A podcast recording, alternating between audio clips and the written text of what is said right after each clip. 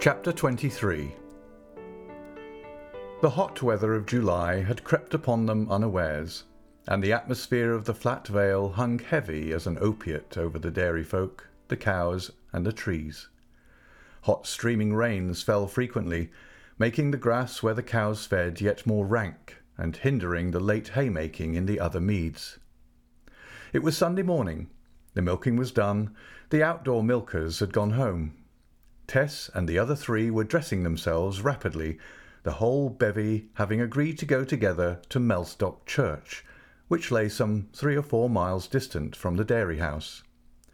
She had now been two months at Talbothays, and this was her first excursion.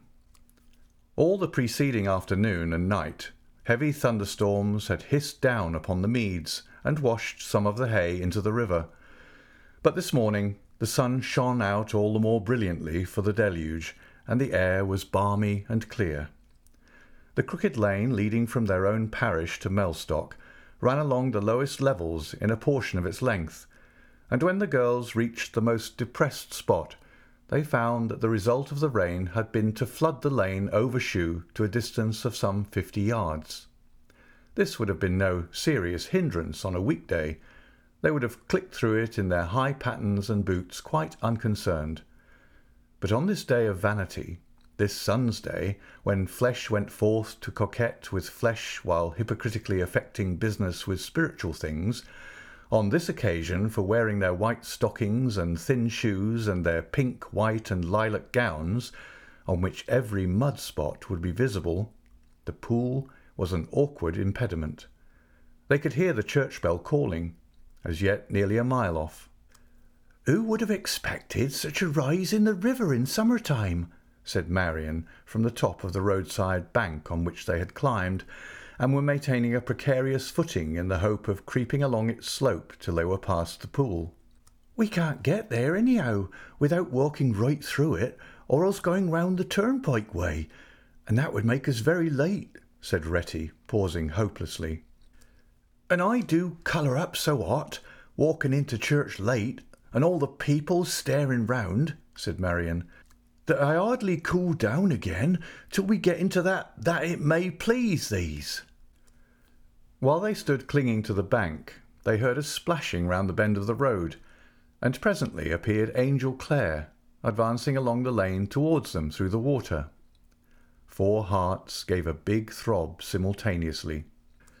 His aspect was probably as unsabbatarian a one as a dogmatic parson's son often presented, his attire being his dairy clothes, long wading boots, a cabbage leaf inside his hat to keep his head cool, with a thistle spud to finish him off. He's not going to church, said Marian. No, I wish he was, murmured Tess. Angel, in fact, rightly or wrongly, to adopt the safe phrase of evasive controversialists, preferred sermons in stones to sermons in churches and chapels on fine summer days. This morning, moreover, he had gone out to see if the damage to the hay by the flood was considerable or not. On his walk he observed the girls from a long distance, though they had been so occupied with their difficulties of passage as not to notice him. He knew that the water had risen at that spot, and that it would quite check their progress.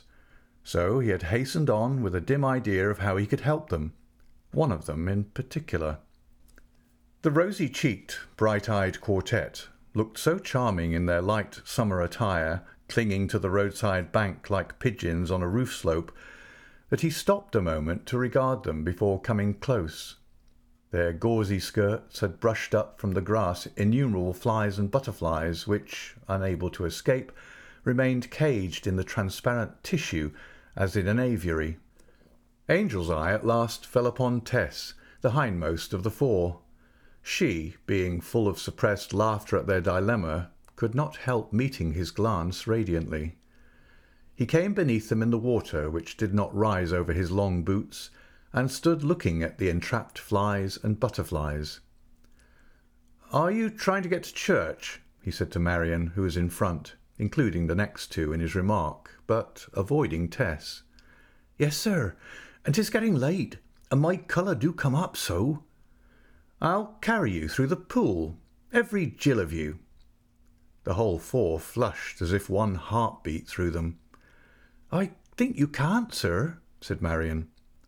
It is the only way for you to get past. Stand still. Nonsense. You're not too heavy. I'd carry you all four together. Now, Marian, attend, he continued, and put your arms round my shoulders. So, now, hold on. That's well done. Marian had lowered herself upon his arm and shoulder as directed, and Angel strode off with her, his slim figure, as viewed from behind, looking like the mere stem to the great nosegay suggested by hers. They disappeared round the curve of the road, and only his sousing footsteps and the top ribbon of Marian's bonnet told where they were. In a few minutes he reappeared. Izz Huett was the next in order upon the bank. Here he comes, she murmured, and they could hear that her lips were dry with emotion. And I have to put my arms round his neck and look into his face as Marian did. There's nothing in that, said Tess quickly. There's a time for everything, continued Izz, unheeding a time to embrace and a time to refrain from embracing. The first is now going to be mine. Fie! It is scripture, Izz? Yes, said Izz. I've always a ear at church for pretty verses. Angel Clare, to whom three quarters of his performance was a commonplace act of kindness, now approached Izz. She quietly and dreamily lowered herself into his arms and Angel methodically marched off with her. When he was heard returning for the third time, Retty's throbbing heart could be almost seen to shake her. He went up to the red-haired girl, and while he was seizing her, he glanced at Tess. His lips could not have pronounced more plainly, It will soon be you and I. Her comprehension appeared in her face. She could not help it. There was an understanding between them. Poor little Retty! Though by far the lightest weight, was the most troublesome of Clare's burdens. Marian had been like a sack of meal, a dead weight of plumpness under which she had literally staggered. Izz had ridden sensibly and calmly. Retty was a bunch of hysterics. However, he got through with the disquieted creature, deposited her, and returned. Tess could see over the hedge the distant three in a group, standing as he had placed them on the next rising ground. It was now her turn.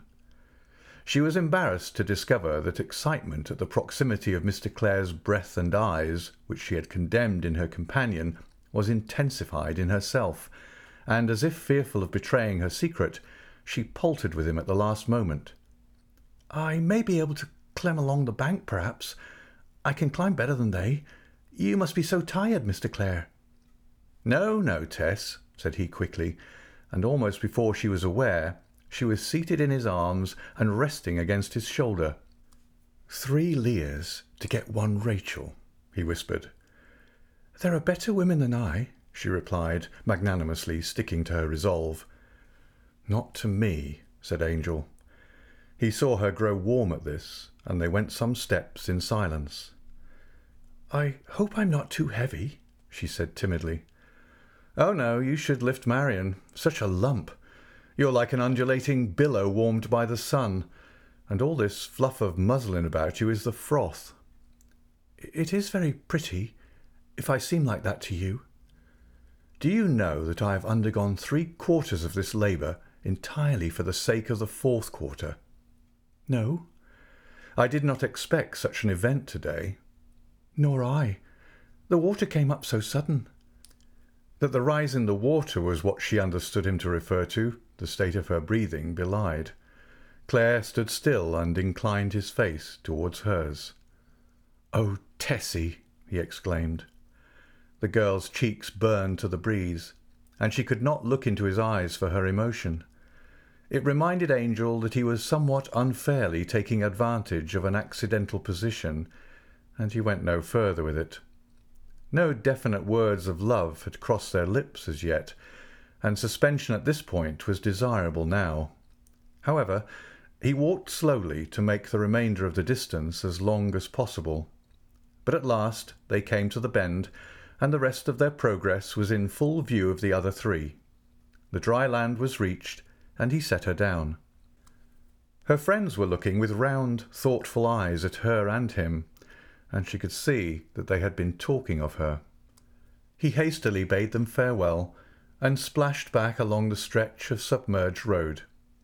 The four moved on together as before, till Marian broke the silence by saying, No, in all truth, we have no chance against her. She looked joylessly at Tess. What do you mean? asked the latter.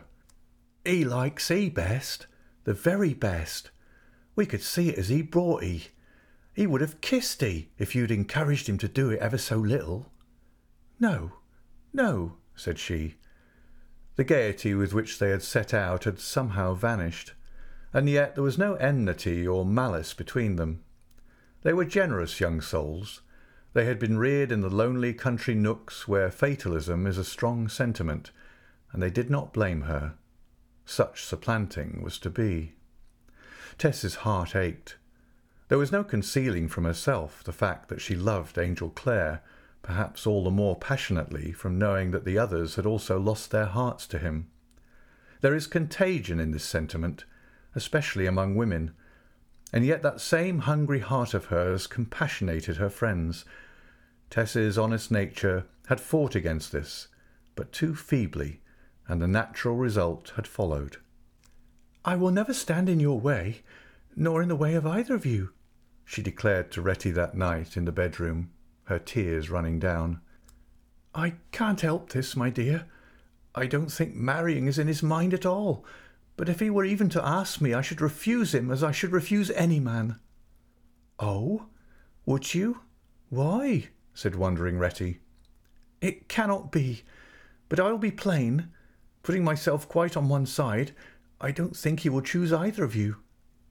I have never expected it, thought of it, moaned Retty. But oh, I wish I was dead. The poor child, torn by a feeling which she hardly understood, turned to the other two girls who came upstairs just then. We be friends with her again, she said to them. She thinks no more of his choosing her than we do. So the reserve went off, and they were confiding and warm. I don't seem to care what I do now, said Marian, whose mood was tuned to its lowest bass. I was going to marry a dairyman at Stickleford, who's asked me twice, but, my soul, I'd put an end to myself rather than be his wife now. Why don't you speak, Izz? To confess, then, murmured Izz, I made sure today that he was going to kiss me as he held me, and I lay still against his breast, open and open, and never moved at all. But he did not. I don't like biding here at Talbothays any longer. I shall go home. The air of the sleeping chamber seemed to palpitate with the hopeless passion of the girls.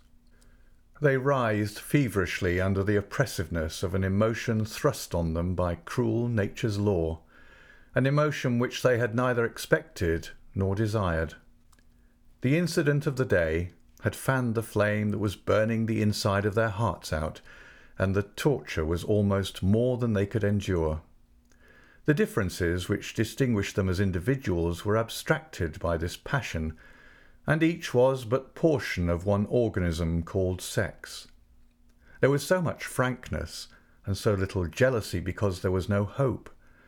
Each one was a girl of fair common sense, and she did not delude herself with any vain conceits, or deny her love, or give herself airs in the idea of outshining the others. The full recognition of the futility of their infatuation from a social point of view, its purposeless beginning, its self founded outlook, its lack of everything to justify its existence in the eye of civilization, while lacking nothing in the eyes of nature, the one fact that it did exist, ecstasizing them to a killing joy, all this imparted to them a resignation, a dignity, which a practical and sordid expectation of winning him as a husband would have destroyed. They tossed and turned on their little beds, and the cheese ring dripped monotonously downstairs. Be you awake, Tess? whispered one half an hour later. It was Izz Huett's voice. Tess replied in the affirmative, whereupon also Retty and Marian suddenly flung the bedclothes off them and sighed. So be we. I wonder what she is like.